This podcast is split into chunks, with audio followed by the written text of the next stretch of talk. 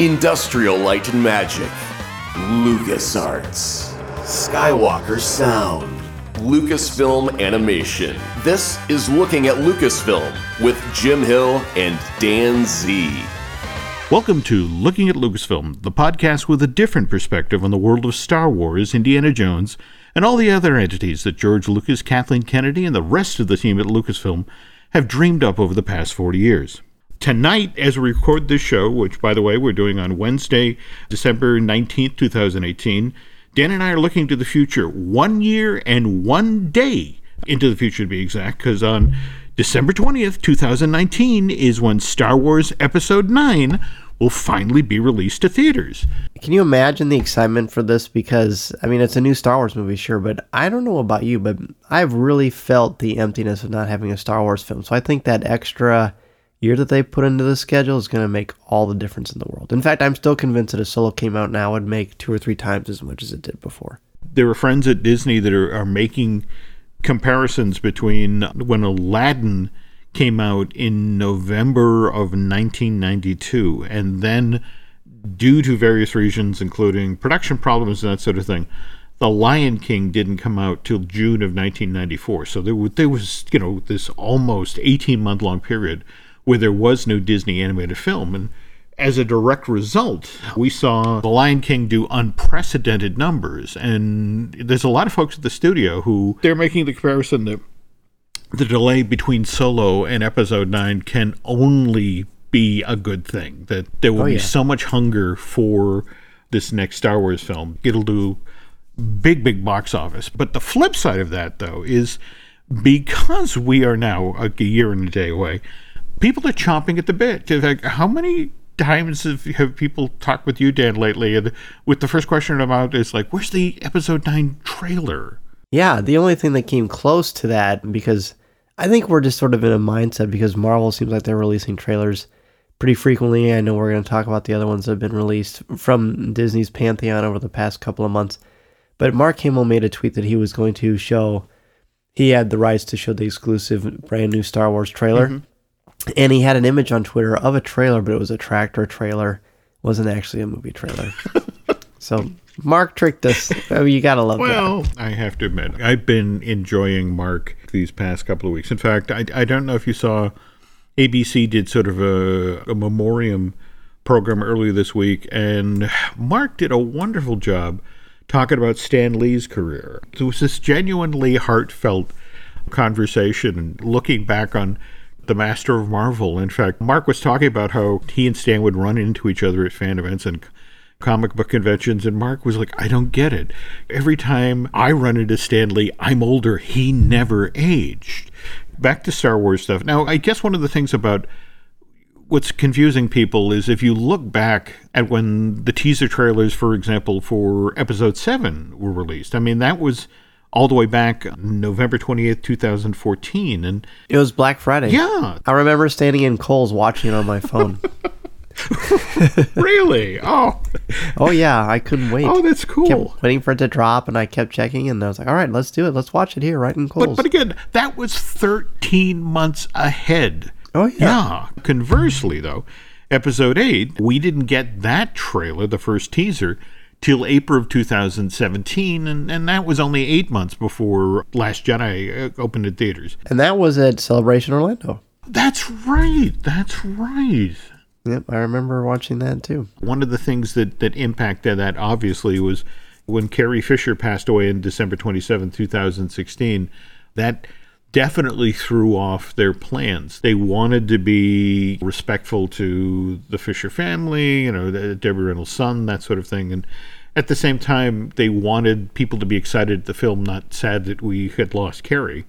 Now, the reason that we're not seeing the episode 9 trailer yet is that they just started shooting in August, and the film is it, it's supposed to continue shooting right up until February of next year. Pretty long shoot, isn't it? It is, but at the same time, Disney uses a lot of the Marvel Studios playbook when it comes to the Star Wars movies now, which means that it's entirely possible that they will go back and be shooting new scenes and plussing till just weeks before the the actual release of the film. And remember, remember all the stories about Rogue One. Of course. The other thing to take into account here is how Disney handles trailers now. It used to be that if you wanted to see a trailer, you had to go to the movies. When it comes to Disney, they take a much more nuanced position. They recognize the media landscape that we live in today, which is why if they're debuting more of a family film, it's quite likely that the trailer will first drop on Good Morning America. That's where they did Dumbo, the brand new Toy Story, get a four tra- teaser trailer. On the other hand, if it's uh, it's a Marvel movie, uh, like for example the the second Captain Marvel trailer that was released back in October, that went out during a broadcast of ESPN Monday Night Football. That's right. Star Wars Episode 9 is going to be one of the biggest films of 2019. And what better way to launch this film and put it out in the zeitgeist? Where are a lot of people going to be gathered together as 2018 becomes 2019? And that's Times Square. Every year now, Disney broadcasts Dick Clark's Rockin' New Year's Eve, and now, it, of course, it's being hosted by Ryan Seacrest. And supposedly, right after 2018 gives way to 2019, what Disney's going to try to do as a, an unprecedented event is that all of those screens, and again, this is the, the plan as it's been explained to me, you know, all of those screens facing in the Times Square will play the trailer for episode 9. Supposedly, at the same time, the trailer will also be aired on the TV special. But if you want to get attention, that sounds like a really good way to get attention. Yeah, I, I would be interested in hearing about this as well. Hmm. Now, uh, speaking of TV related stuff, obviously lots of news about The Mandalorian. In fact, uh, just tonight before we started recording here, there was some news about they're bringing a composer on board, aren't they, uh, for the show? Yeah, that's right. Uh, and, and, I cannot pronounce the gentleman's name. I'm hoping you know how to do that. Ludwig Göransson. I'm hoping I got that right. That sounds good. That's yeah. And, and he, as you um so kind of put in the show notes, he is responsible for the score for Marvel's Black Panther, the two Creed movies, and then Venom. Yep. Speaking of creepy monster type characters, other news that broke this week in regard, in regard to Mandalorian is we're going to supposedly see some of the bounty hunters we were introduced to in, in Empire show up in, in this TV series. Okay, so when you told me this, I didn't know that because I'm, I know this is from Making Star Wars, right? Jason Ward's mm-hmm. site. And Jason is someone I know very mm-hmm. well. He is, if you are interested at all in Star Wars spoilers, that's the website you need to go to. He's an awesome guy. Mm-hmm he is definitely in the know. He's like the Jim Hill of Star Wars. I think oh, that's that fair to say. Man. Okay, so. but we've but we've got uh, as you said, uh, we're going to get IG-88 and Bossk as a Trandoshan. And as a fan of The Empire Strikes Back, well, most people my age are. This is awesome. There's a book from featuring Ezra Bridger. It's called Ezra's Gamble, I believe. Mm-hmm that was a young adult Disney novel where Bossk played a pretty significant role. He and Ezra were kind of like sidekicks, and that is a canonical book. But besides that, two or three seconds in The Empire Strikes Back and a couple of uh, really cool episodes of Star Wars: The Clone Wars, Bossk has not really been much of anything, and IG-88 even less. Hmm. So this is awesome. This is really awesome. It's pretty smart if you're going to play up the bounty hunter angle to put in two of the most popular bounty hunters in Star Wars lore. What just cracks me up about this is from having seen Empire, these guys are literally in like one pan shot, aren't they? Yeah, just the one, just the one shot when Boba Fett is hired by Darth Vader, mm-hmm. and he says no disintegrations to to Boba Fett. and you know when you see that scene again, watch the actor who's who's playing Admiral Piet. Mm-hmm. He kind of makes this look of disgust. Mm-hmm that was real. He wasn't expecting to see those things up, up above the set. Really? kind of taken aback. Yeah. Oh, God. Yeah. Well, they are so vivid that even with the short amount of screen time, they did make an impression, clearly, because here we are 35 years later, know, plus. Yeah, 1980. Oh, God. All right. Obviously, Mandalorian is going to be coming out on Disney Plus, you know, the new subscription service that Disney is launching in 2019. But Any ideas when we're gonna maybe see? Like, do you think this will launch when the streaming service launches, or will it be after? my understanding is is Mandalorian is one of the front-loaded, right in the spotlight, give us a sense of this is the, the level of quality and the sorts of storytelling that you can expect from from Disney Plus. So this is a day one thing. Now, interesting, we, we heard back on November 8th that there's a second Star Wars series also in the works for the streaming service. And this one, uh, kind of a surprise in, in that it's really sort of taking a chunk of the Rogue One, a Star Wars story, and it's going to be built around Rebel star Cassian Andor. But it's kind of a prequel set in the formative days of the rebellion, and uh, Diego Luna has agreed to come back to, to reprise this role So cool. that was the one thing about the end of Rogue One is you you had met this great cast of characters who then obviously couldn't go on.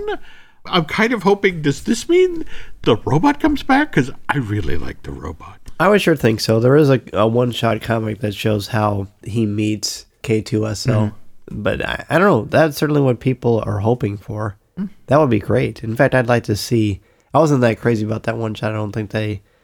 I don't think it reached uh, the potential it should have. So maybe they could do something with that. That would be really really cool. And knowing that Diego Luna, you know, he he took part in the Secrets of the Empire for the Void at Disney World. He reprised his role there too. So this is cool because I love. I think that's probably my favorite era of Star Wars. Seeing the Empire kind of burgeoning along, I think that has a lot of interesting opportunity. Oh, I agree. But again, this is set pre New Hope, where Mandalorian that pretty much falls from the what the end of Return of the Jedi to be, uh, Phantom Menace in that sort of gray area there. Well, no, it'll be between Return of the Jedi and The Force Awakens. So you're, you've got 30 years of canon to play with. Okay, okay, and again, supposedly the the Rogue One, the, the, the Cassian show, will be set in in worlds that we know, whereas the Mandalorian is is really uh, the outermost reaches of the galaxy. Which, by the way, that's supposedly where Black Spire Outpost is set. You know, in the uh, you know just at the the edge of wild space and. Speaking of wild, we've got some wild news coming out of Destination D event that was held back in November about the two attractions there and the land itself. But I'll tell you what, let's get to that after a quick commercial break here.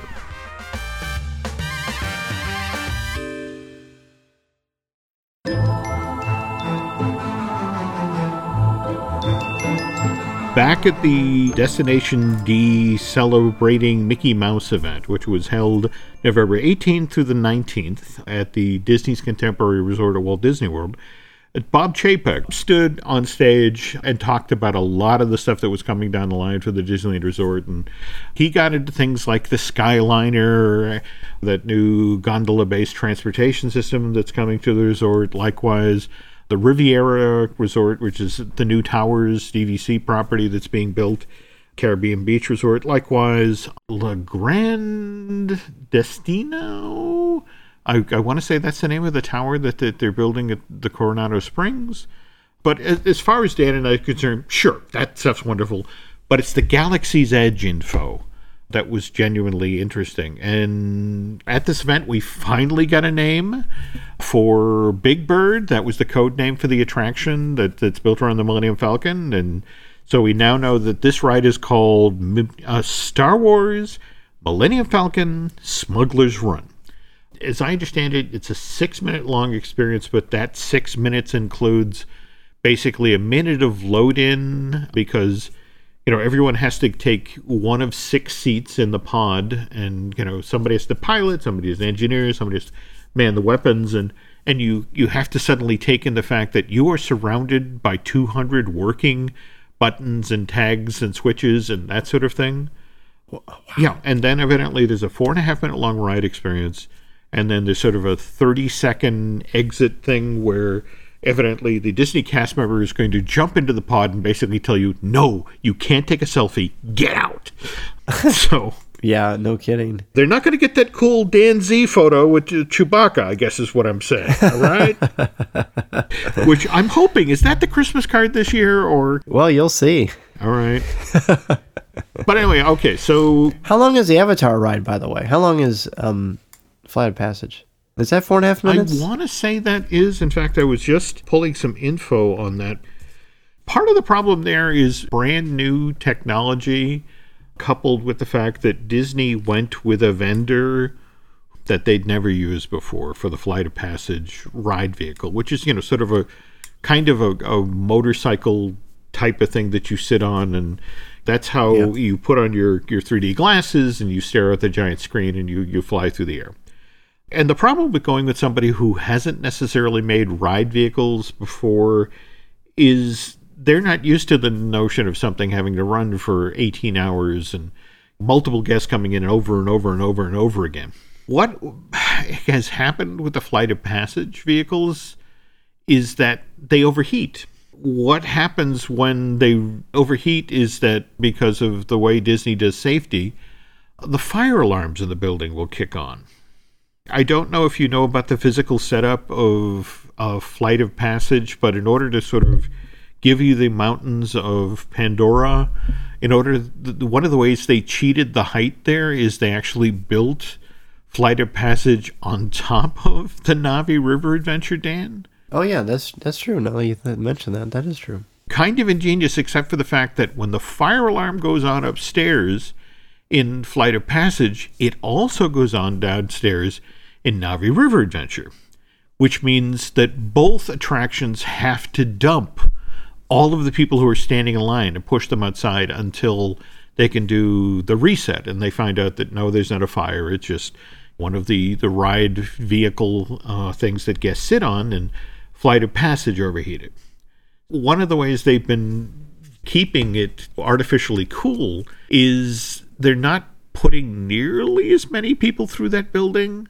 as they had initially planned. Uh, those five and six hour long lines that people are encountering are Yeah. kind of on the back of the fact that they can't really go at full capacity because they have to figure out, they haven't figured out yet a, a workaround for this overheating problem. So there will be rooms kept empty with ride vehicles in them because they're getting dangerously close to overheating. See, this is the problem when you go with brand new technology. So, so to bring our, our, ourselves back to Millennium Falcon Smuggler's Run, the setup here is you have two different rings, which seven different uh, pods on each of them, and in each of these pods, you have six guests.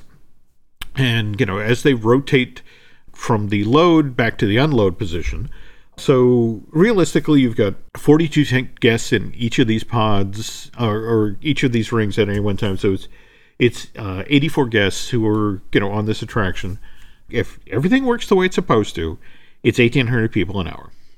That's 500 more people an hour than disneyland's version of star tours does. But remember, the in California you have four star speeders, whereas in Disney's Hollywood Studios you have six star speeders. So you know that version of the attraction actually gets 1,800 to 1,950 guests an hour. Just remember, it all, all it takes is one guest who's maybe had a bad churro, and you know, Yeah. and then uh, you actually have to take that star speeder out of service till I think they call it a code V or a protein spill or whatever the euphemism is. They they have to clean that up and get it, you know, and once it's cleaned, it can go back into service. And I guess that's my concern is that these pods supposedly can rotate 360 degrees and Oh wow, it's a stunning experience. If somebody finds this a little too realistic, there'll be all kinds of warnings. I'm sure, like the like what they do for uh, Mission Space. I'm sure even more than that. Now, I- does it concern you at all the whole 200 button switches and knobs thing? Is it, does that excite you that or does that concern you? I guess depends on what hat I'm wearing. Uh, well, and that's actually not that true. I, I couldn't be more excited mm. about it. My, in fact, I told my wife I'm more excited for this than anything I've ever seen at Disney World in my life, and she was completely in shock mm. because she reminds me every few months that I made her wait in line for two hours for the Under the Sea ride at, in the new Fantasyland because because I said, well, I have to ride all the new stuff. It has to be part of part of my Disney lexicon. So she said, You're more excited for the Millennium Falcon? I said, It's the Millennium Falcon. And the fact that you're going to get to feel like you actually can mm-hmm.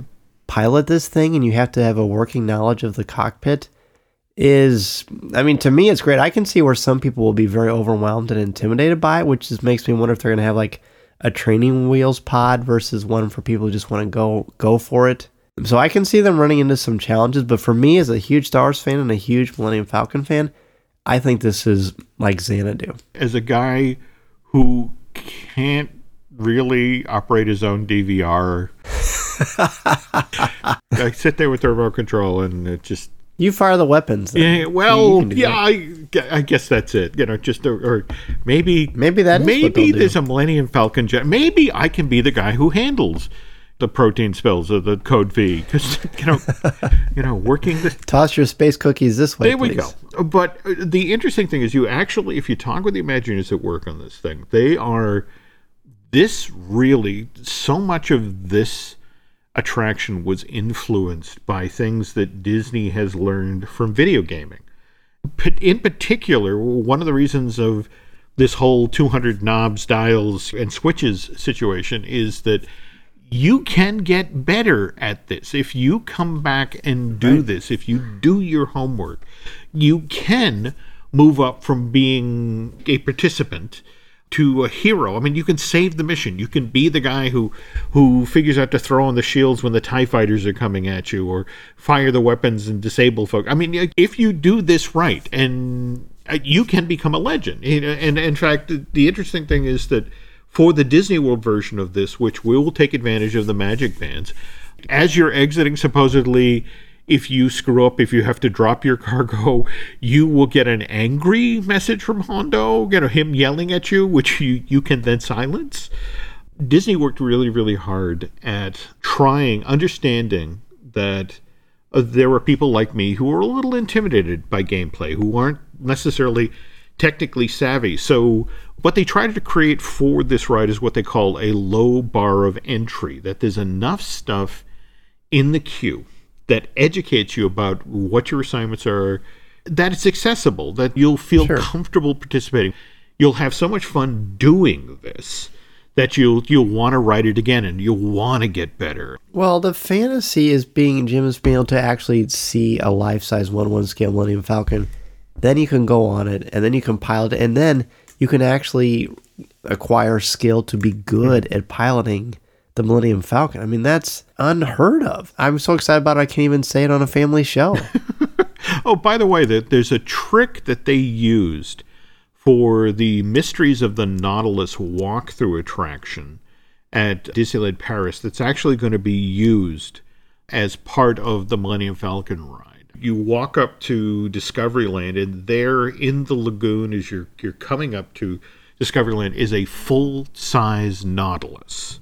No, I didn't know. Yeah, that. wonderful steampunk bronze just sitting there with a gangplank, and you can go on the vessel. But the interesting thing is that if you remember in the movie 20,000 Leagues, there were tight little staircases that, that sort of, you know, circled in on themselves. And what they did with this this attraction is again, you walk, you know, you walk across the gangplank and you start to enter the Nautilus and you begin to walk down the staircase and as you're turning you get a little disoriented and what you don't realize is you aren't actually walking onto the Nautilus.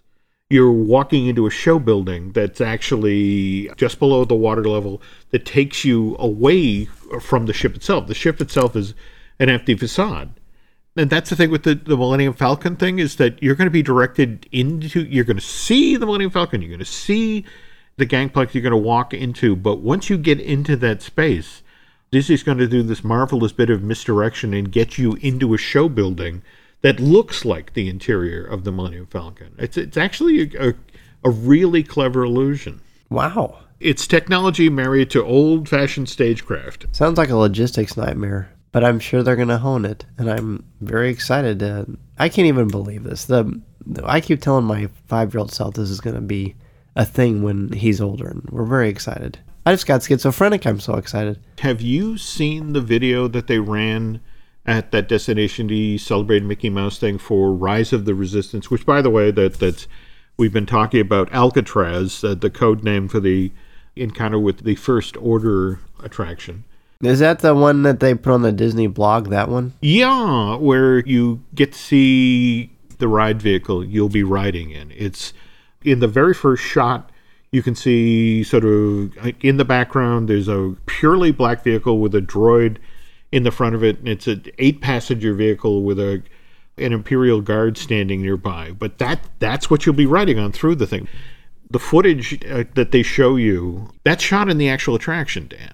That's the size, that's the scale.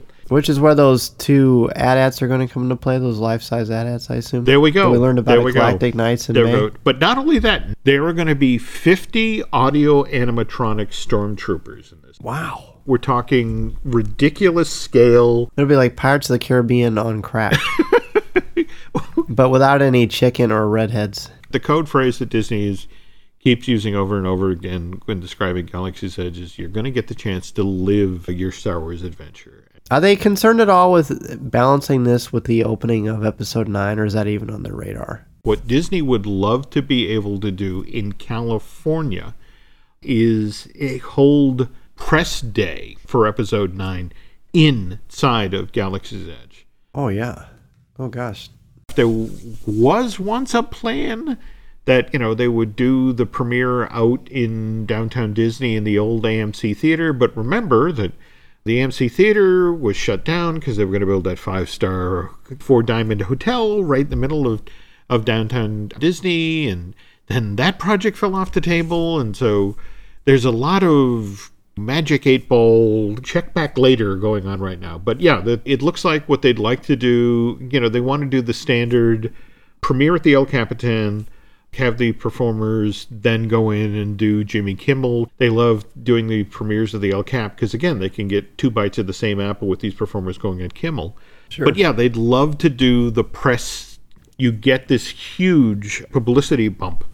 Speaking of, you know, how Disney does publicity, if you want to get uh, even more information about uh, both of the Galaxy's Edges, uh, you want to tune in to the Disney's Parks Magical Christmas Day Parade.